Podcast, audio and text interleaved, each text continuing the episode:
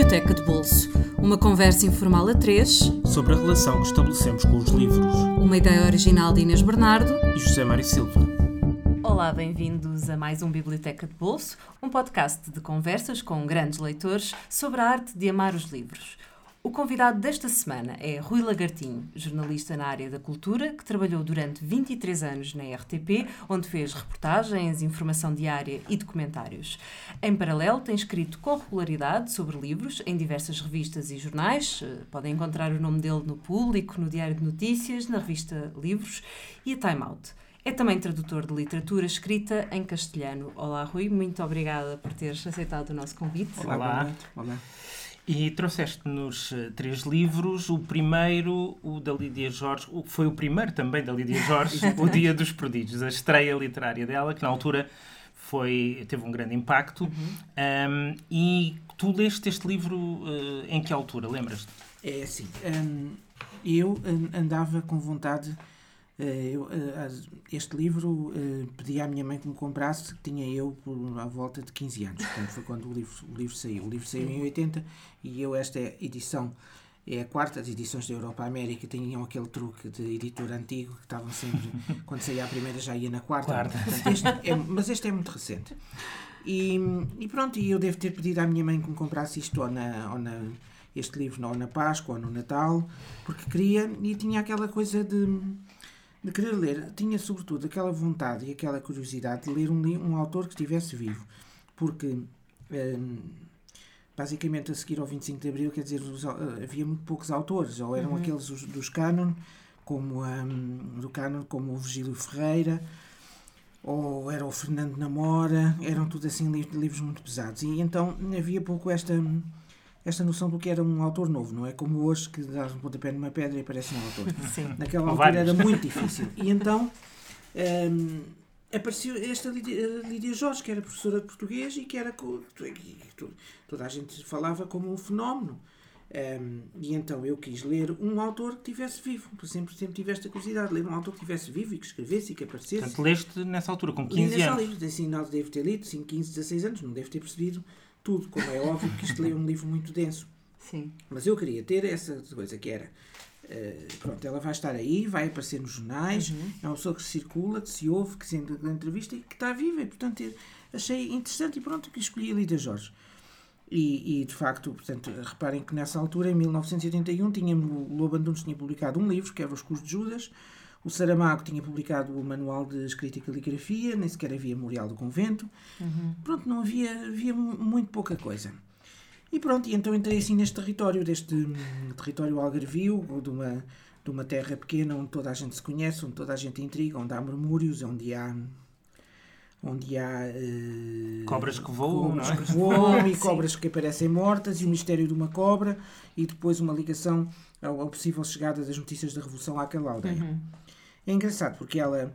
É engraçado porque é este mundo que a Lídia Jorge descreve não é muito diferente do que seria hoje um mundo de uma aldeia algarvia, com uma diferença é que tinha menos, menos gente. Pois, Enquanto que esta aldeia, nós conseguimos imaginar Vila Maninhos, se calhar, uhum. com 500 pessoas, e eu de facto, Sim. e eu depois, isto é engraçado porque eu de facto conheci uma terra assim, onde, onde passava férias mais ou menos nesta altura, bem, uhum. em 78, que era uma, uma terra que se chamava Foz do Odelete, e depois havia Foz do Odelete, para Foz do Odelete, que era no Guadiana, uhum.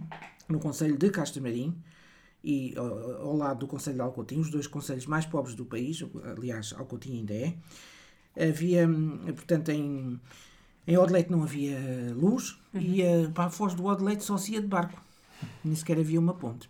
Portanto, este Algarve que ela fala aqui é muito familiar. Portanto, seria um Algarve que hoje seria, se calhar, ainda possível encontrar lá mais para trás, mas para os lados de Silves, também Sim. para Castro mas se calhar deserto. Seria essa a diferença. Sim. E pronto, e depois isto era, ela vinha insensada por tudo, coisa. Aliás, se virmos aqui a quarta edição, que, que é aquilo que eu tenho, tem uh, frases tiradas de críticas do Virgílio Ferreira no Expresso, do Urbano Tavares Rodrigues, e críticas. Ela foi muito saudada, não é? Sim, sim. Uma, Depois uma isto voz é, nova. É, ontem estive a ver, isto é muito nostálgico, portanto, já não há Giro Ferreira nem Urbano Tavares Rodrigues. Uh, Infelizmente ainda temos o Listopado, depois temos o João Gaspar Simões, mas depois também não há já estes jornais todos. Não há o Jornal, não há a Capital, não há a de Lisboa. É uh, pronto, portanto, é quase uma relíquia sim. nesse aspecto. E pronto, Mas ainda há a Lídia Jorge. Ainda há a Lídia Jorge e pronto. E bom. Depois eu lembro-me que comprei os outros dois a seguir, o, uhum. o Cais das Merendas e as Notícias da Cidade de Silvestre, que se passa em Rabat. E pronto, e gostei muito. E depois, é engraçado porque depois, passado 25 anos, ela autografou um livro. Está aqui. Ah, ah 25 anos depois. 25 anos depois. 25, uh, uh, 25 ou 30. Portanto, Quase. 82, 2007. 82, Sim, 2002, 25, 25 anos 25 diferentes, mais ou menos. Depois, cá está, ao Rui Lagartinho, este livro onde tudo começou, Sim. incluindo uma velha amizade. Para continuarmos próximos, um abraço muito agradecido e grato da amiga Lídia Jorge. Pronto, isto deve ter sido. Quando um leste pela primeira vez, não, não imaginavas que um Sim, dia não, não, só conhecerias a Lídia Jorge, Sim, como ela escreveria palavras um de dia, amizade. Um dia estava a arrumar papéis, fui lá à casa dela a buscar, a fazer uma entrevista sobre outro livro qualquer. Uh, provavelmente aquele dos, dos guindastes que eu gosto muito. Uhum. O Vento Assobiando nas Gruas, sim. Sim. Uh, e também vou recolher um testemunho. Eu fui lá duas ou três vezes à casa dela, aí nos Estados Unidos da América. Uhum. Muito simpática, muito afetuosa. muito... E de repente, e depois disse: Olha, eu tinha de fazer, uma, tinha de fazer um pedido será que eu posso assinar este livro? Pode-me assinar um livro. E ela ficou toda contente e pronto, assinou o livro e o livro ficou lá. E no Milhares de Livros é sempre um livro que eu sei onde está.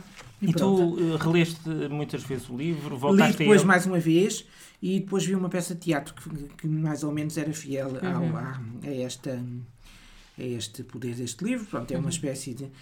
Tem alguma coisa de, de um realismo mágico à portuguesa, se assim se pode dizer. E, e, é muito ainda do... Também foi dos primeiros livros que abordou a questão do 25 de Abril, exatamente, depois do 25 de Abril, não é? Sim, exatamente, é. a chegada dos militares lá àquela aldeia e, e, pronto. E, mas está lá esta coisa de, que está sempre no livro, no, nos livros da Lídia Jorge, que é este medo, esta, estas brumas, estes, estes hum, encantamentos com um mundo que se desconhece, com um mundo que está, que está por chegar, um bocado assim, o Cais das Merendas também é muito isto, o segundo é um bocado aquelas, parece, lembra um bocado assim aquelas paisagens daqueles eh, promontórios da, da Córcega, onde há aquelas mulheres que estão assim fatais, sabes, assim, parece quase como ilhas, tudo à uhum. espera uhum. de, do que é que vem, assim, um bocado este, este ambiente, assim. E este, depois, é um livro muito rural. Além disso, abre aqui também muitas coisas, porque, por exemplo, abre aqui muitas perspectivas e muitas uh, formas de, de, caminhar pela literatura portuguesa, porque, apesar de tudo... Um, há duas, as duas correntes, uns que se aproximam mais de, são mais herdeiros do Lobo Antunes, outros são mais herdeiros do Saramago, mas, por exemplo, aqui há muito daquilo que vai ser o primeiro, por exemplo, em minha opinião, o primeiro livro do, do José Luís Peixoto, deste mundo rural, uhum. assim, sacanho e Uhum. Aliás, tu, tu, dizes que as tuas escolhas uh, são também baseadas em portas de entrada, sim. janelas para outras, sim, sim, para outras coisas. Que portas é que este livro te, te abriu? Essa porta, isso, o facto de estar a ler um livro de uma pessoa que eu depois podia uh, seguir Sim. na no eu sou, fui um, um, leitor de jornais muito uh, precoce lia hum. muito tinha Zé pode se identificar com isso Também. Pronto. e portanto não havia não havia televisão não havia televisões privadas não claro. havia rádios privadas não havia nada mas era esta coisa de ver percebes viravam um Jorge dava uma entrevista não sei o quê pronto um novo livro acompanhado mesmo pronto era uhum. uma coisa que eu gostava e pronto achava, achava curioso abriu-me essa porta portanto eu vinha de ler aquelas coisas mais clássicas, eh, tipo eh, aquelas coisas que os, que, que, os miúdos leem, que os miúdos, eh, a Agatha Christie, o Alexandre Dumas, uhum. essas coisas assim que se vai lendo, aqueles livros da escola e a poesia da Sofia de Melbreiner. Pronto, porque lá está, porque a poesia era muito mais canónica, uhum. muito mais lido do que propriamente. Pronto, e depois havia coisas para trás que, que, que, estavam a ficar esquecidas. Quer dizer, o que é que eu ia fazer? Não me ia pôr a ler o José Régio, não é? Pois. Sim. É, pronto, não Sim. é? Embora eu goste muito de algumas coisas do José Régio. Pronto, e portanto isto permitiu-me, o Fernando namora ali um ou dois, pronto, isto permitiu-me realmente, é porque havia pouca coisa. E começaste à, à procura de, de mais desta, esta, desta tua paixão de procurar sim, novos sim, autores. Sim, sim, até porque isto depois abriu uma porta eh, pronto, foi possível, infelizmente a Europa-América acabou, Sim. mas foi possível cada vez apostar-se mais em autores novos, não é? Uhum, uhum. Eh, à medida que, o, que, que, que os anos 80 vão avançando, isso, os novos vão, vão aparecendo cada vez mais. Uhum, exato. Passamos agora para a tua segunda escolha, uh, que é A Tábua de Flandres, do Arturo Pérez Reverte. Ah, e, sim, esse, esse é, que um, é, um, é um dos teus autores, não é? Um é, autores. é um, um, autor que eu gosto muito e que, que descobri nos anos 90. Acho que foi nos anos 90, porque é assim, as editoras tinham uma característica que é, de vez em quando, ei, agora vamos fazer uma coleção de livros brasileiros. Depois publicavam dois ou três livros e depois aquilo não dava e pronto. Deixavam cair. Ei, vamos publicar literatura hispânica. Dois ou três que estavam assim, compromisso entre aquele que já tinha, que era uma vergonha não estar traduzido, e aquele que estava na altura na berra em Espanha. Pronto, então assim lá veio o, o Nelson de Matos publicou na Don Quixote uma coleção de letras hispânicas. Uhum. Então o primeiro, acho que era um livro do Gonçalo Torrente Balester. Uhum. E depois o outro era A Cidade Grande dos Prodígios. Hã? Grande escritor. Sim. Depois o outro era A Cidade dos Prodígios, do, do Eduardo Mendonça. Que ganhou hoje, sim, no dia em que estamos a gravar, o Prémio Cervantes. Cervantes. Pronto, eu li esses dois e depois, na, na, naquele pacote 4 ou 5, antes deles desistirem, acho que também havia a Mercê de Boreda, do, que é uma, uma, uma escritora catalã pouco conhecida, mas Soledade Puertolas, e pronto, e vinha o Tábua de Flandes. E eu achei engraçado e li a Tábua de Flandes. E achei muito, muito curioso, porque também ninguém escrevia assim em Portugal. E lá está, era um autor novo e não sei o quê. Quem era o Artur Pérez Reverte? O Artur Pérez Reverte tinha feito a Guerra da Bósnia, uhum. era detestado e amado ao mesmo tempo, porque tinha conseguido alguns furos por critérios que alguns diziam pouco, pouco conhecidos. Era um, era um aventureiro, um, um sniper, um jornalista sniper, franco-atirador, pronto. E ele tinha resolvido eh, dedicar-se a escrever uh, mais ou menos uh, romances históricos. Este é muito engraçado, tem um pressuposto que é muito engraçado, que é assim, é, uma, é um quadro, uhum. é um, salvo erro, ou um leiloeiro, ou um marchand, não me lembro já. Acho que é um marchand. Marchand, sim. que tem um quadro, e nesse quadro... Está Mas está a pensar levá-lo a um leilão, é isso. Pronto. Sim. E depois, nesse quadro, está plasmada uma jogada e começam a acontecer coisas muito estranhas em, torno, em, em volta de. Duas personagens a jogar xadrez, não é? Exatamente. E ele consegue, através das, de, da reconstituição das jogadas anteriores àquelas que, que, são aquelas que geraram aquela que está plasmada no quadro, uhum. consegue resolver um mistério da atualidade relacionado com uma das personagens. Portanto, aquilo é uma intriga assim. Exato. Eu achei aquilo muito engenhoso e depois, pronto, e depois isso permitiu-me o quê?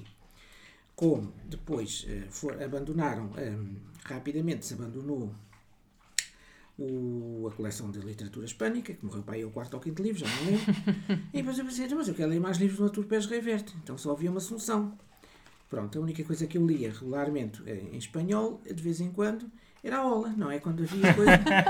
Essa sim, grande sim. instituição literária, a Ola. Uma amiga minha que diz que, que, a escola dela começou por ser o espanhol da Ola, depois foi fazer o exame ao Cervantes e, e, e pronto. E depois até traduzimos livros e tudo, com a, depois dela ter já o diploma e do, do, do nosso conhecimento, começámos a traduzir livros. Mas até chegar aí, pronto, isto também coincidiu com uma altura em que tinha em que passou, passou a ser possível, que já era mais que xidito, meter-me no comboio da noite e ir a Madrid. Uhum. Ah, e havia livros do Artur Pérez Neves. E disse, olha, então vou comprar.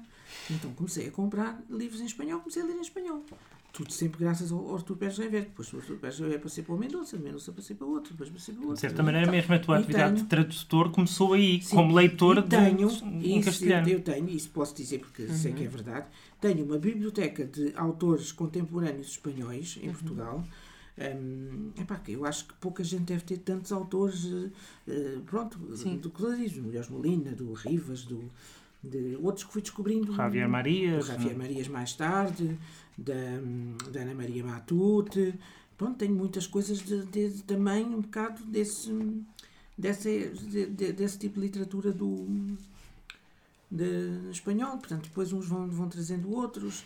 Depois lembro que na altura também Uh, parece assim uma história de coincidências, por uma, uma altura, saltando um bocadinho no tempo, fui a, a Madrid, depois estava uma, a mulher de um amigo meu, de um amigo de uns amigos, e disse, então o que é que tu achas que eu leia que não, que não tenha descoberto ainda destes autores todos? E ela disse-me, já leste um senhor que é um bocadinho arredio e que tem uns livros que eu gosto muito e que é muito meu amigo, que se chama Rafael Chibes. Eu disse, não. Bom, então trouxe para aí cinco livros do Rafael Chibes. Fui uhum. lendo um, do outro coisa. E depois, de repente, é passados uns anos, é. passados uns anos, o, lá, desta vez foi as edições 70, bora lá fazer uma coleção de literatura espanhola. Começaram por quem? Pelo Rafael Chives. E então veio o crematório. Então trouxeram uma coisa a Lisboa. Se visse a cara do, do senhor quando eu cheguei, Com os disse, cinco livros. Na data de livros tinha, tinha os livros todos dele, infelizmente. E também ele lembrava-se bem, porque entretanto essa, essa senhora que era amiga dele morreu.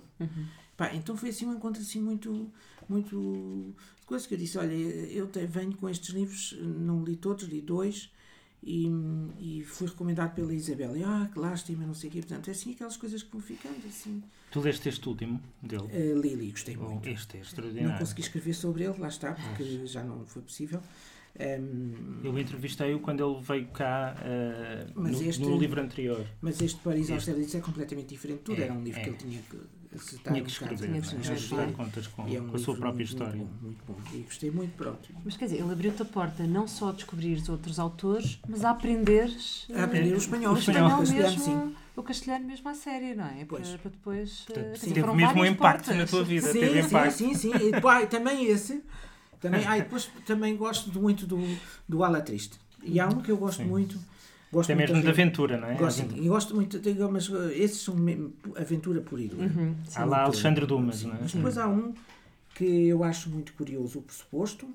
Há há a Rainha do Sul, que é magnífica, é uma personagem.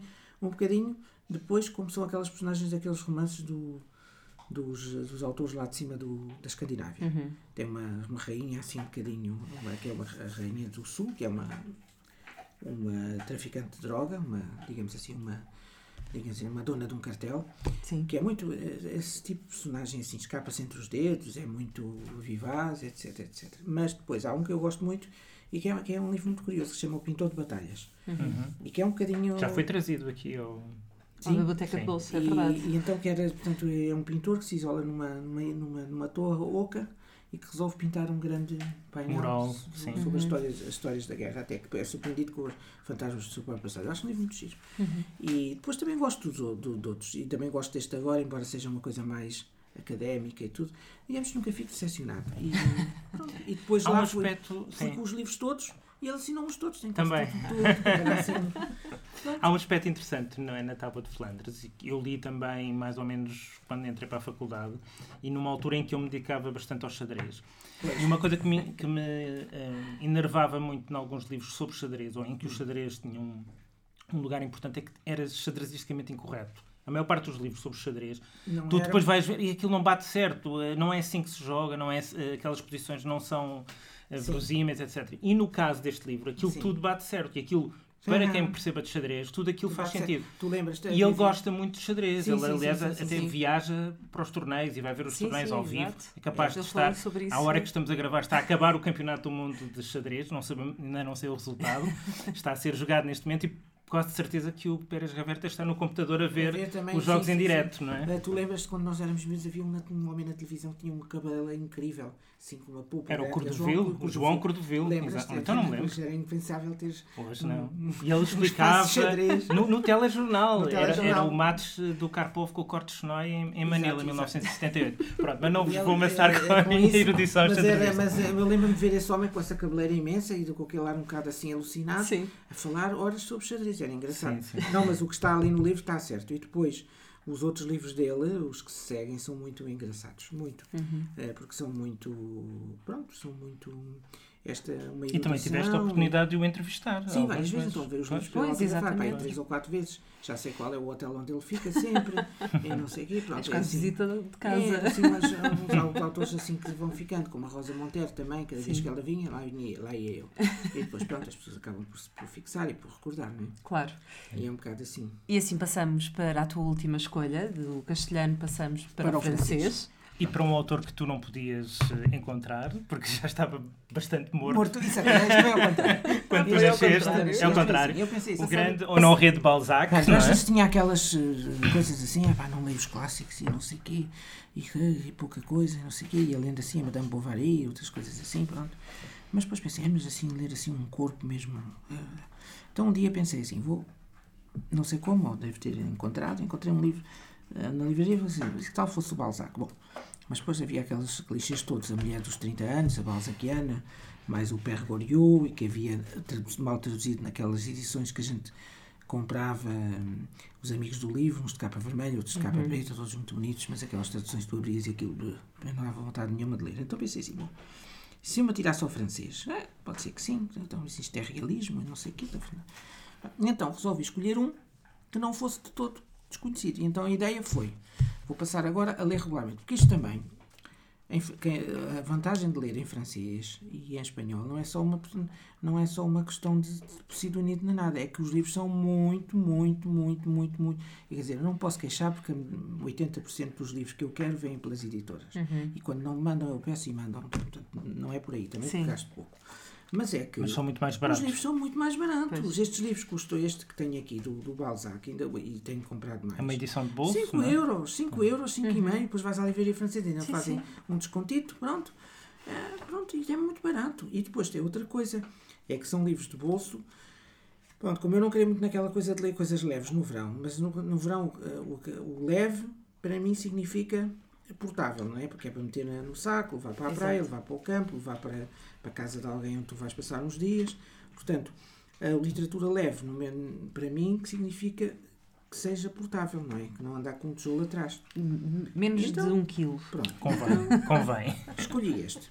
E depois comecei, e comecei a gostar muito. E, e então tenho essa esse encontro que, é Mas o que é que tem de especial este livro? Já agora estamos a falar... Está, exato. Chama-se La Recherche de l'Absolu.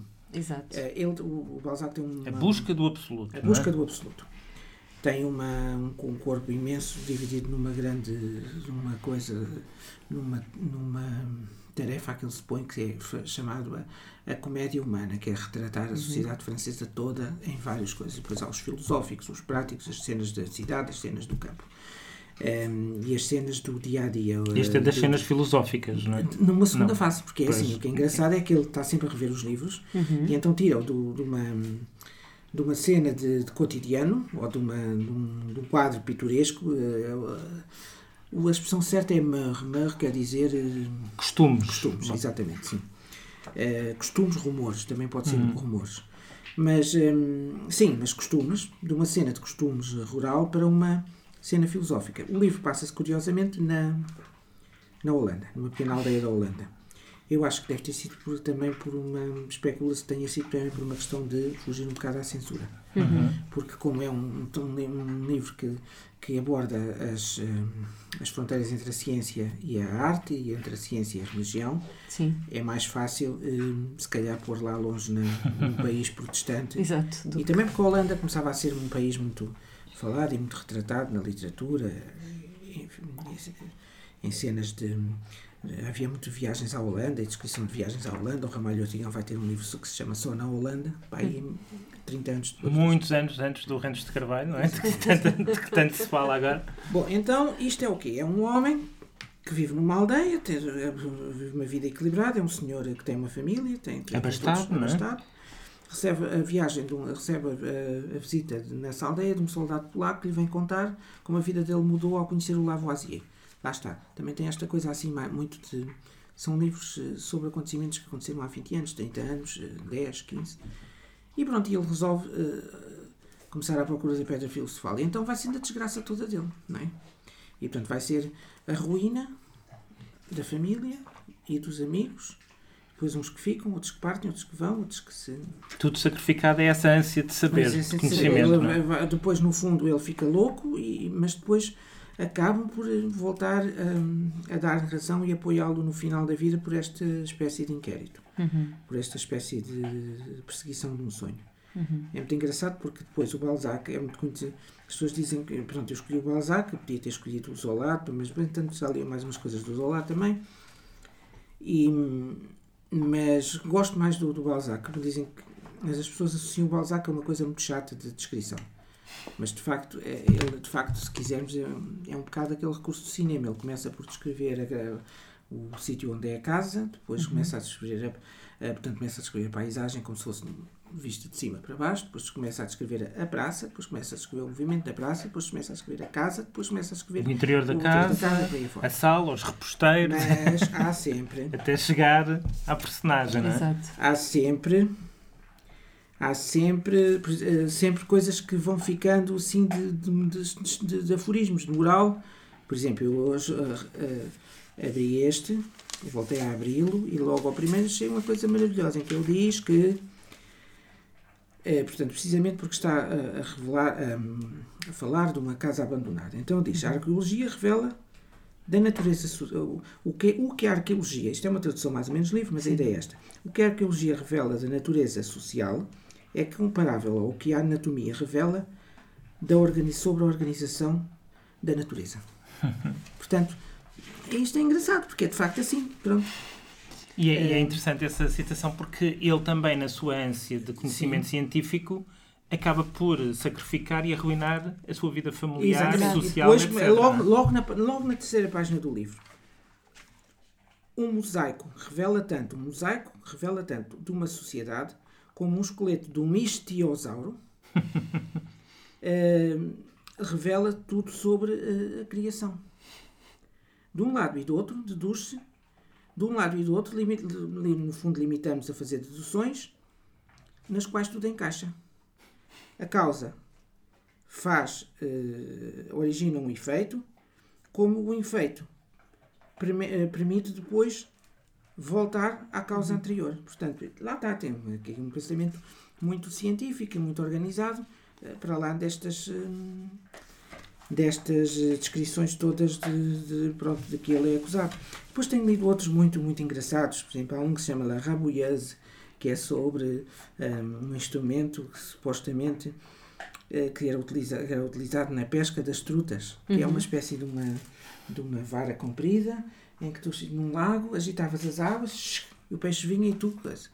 Então lá Rabouilleuse era o objeto, mas também a rapariga que fazia isso. E depois, assim, depois a partir daí, é descrições de vida nas, nas, nas, nas pequenas aldeias uhum. e tudo sempre muito uh, ao lado do, da descrição também de, das grandes cidades. E lá está, e há, muito pouco, há muito poucas traduções. Há umas traduções pequeninas, assim, dos livros mais exóticos e mais uhum. estranhos eh, naquelas coleções de relógio d'água. Há novelas curtas e depois há um traduzido por causa que o Lobo, devido ao facto do Lobo ter escolhido para uma biblioteca que estava a fazer, Exato. que também uma, foi uma coleção que também acabou. E portanto o facto de ler em francês para já permite hum, eh, alargar o, o, o vocabulário. Depois, os estes académicos são muito bons porque as notas dão muito de coisas, muito de enquadramento. Mesmo próprias... as edições de bolso trazem um aparato Tudo, trazem todas, crítico, todas, todas, é? um aparato sim, crítico, sim. muito coisa, e muitas vezes dizem, chegam a desmentir o Balzac e dizer, não era ele queria dizer isto, mas não quer dizer isto. na realidade, na, na realidade é assim. Estas contas estão mal feitas, isto não corresponde a não sei o quê, hoje seriam tantos francos e não tanto como ele dizia. uh, Balzac aqui está baralhado com o facto de... de coisas, de, Porque ele também escrevia muito, não é? E a uma grande velocidade. Muito, e, e, também precisava de escrever para sobreviver. Pronto, bocadinho como o Camilo, é, não é? é? Era um bocadinho, era isso, é. sim, porque a vida dele era uma, uma vida muito de, de, começar de novo sempre. De, de, pagava as dívidas, não sei o que, perseguia, não? Mais dívidas. mais dívidas. Portanto, era uma coisa era uma não era rechecho de absurdo, mas era, mas era. rechecho de, da sobrevivência pagasse, talvez. sim, pagasse sim, não é? é e nesse aspecto é uma vida muito mais hum, muito mais hum, eh, anárquica, mais louca, mais uh, descabelada, não sei o que. Eu, eu, aqui há pouco. Isso atrai-te, esse, esse lado do Sim, acho, acho, que é, acho que atrai toda a gente e, e, e, que era completamente louco. Por exemplo, o Zola, não, o Zola agora é um filme muito curioso que se chama César e Moi, uhum. que é sobre a amizade entre o César e o Zola. E pronto, o Zola depressa ficou um momento, não é? Uhum. Sim. E pronto, ficou o Zola. Sim, sim. O Balzac nunca foi o Balzac. O Balzac. Sempre foi assim. Só na posteridade, não é? Só na posteridade, posteridade. Claro, mas na, durante a vida nunca foi, nunca houve nunca foi, pronto, nunca teve um funeral, não teve um funeral de Estado. O Zola foi uma. Ou o Vitor Hugo. Ou o Vitor Hugo, Hugo, exatamente, também. Ao, ao, ao e portanto é assim, portanto, e, portanto é assim cada verão, e às vezes agora até às vezes não é preciso ser o, chegar ao verão. Eu sempre tenho tempo e não sei o quê, coisa. E agora como tenho uma vida mais uh, solta, ainda leio mais este tipo de, de livros. Livros assim, pronto, uh, uh, digamos, out of the blue.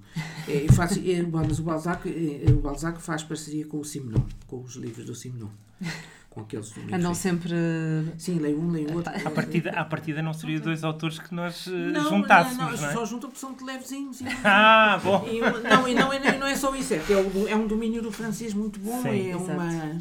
É uma.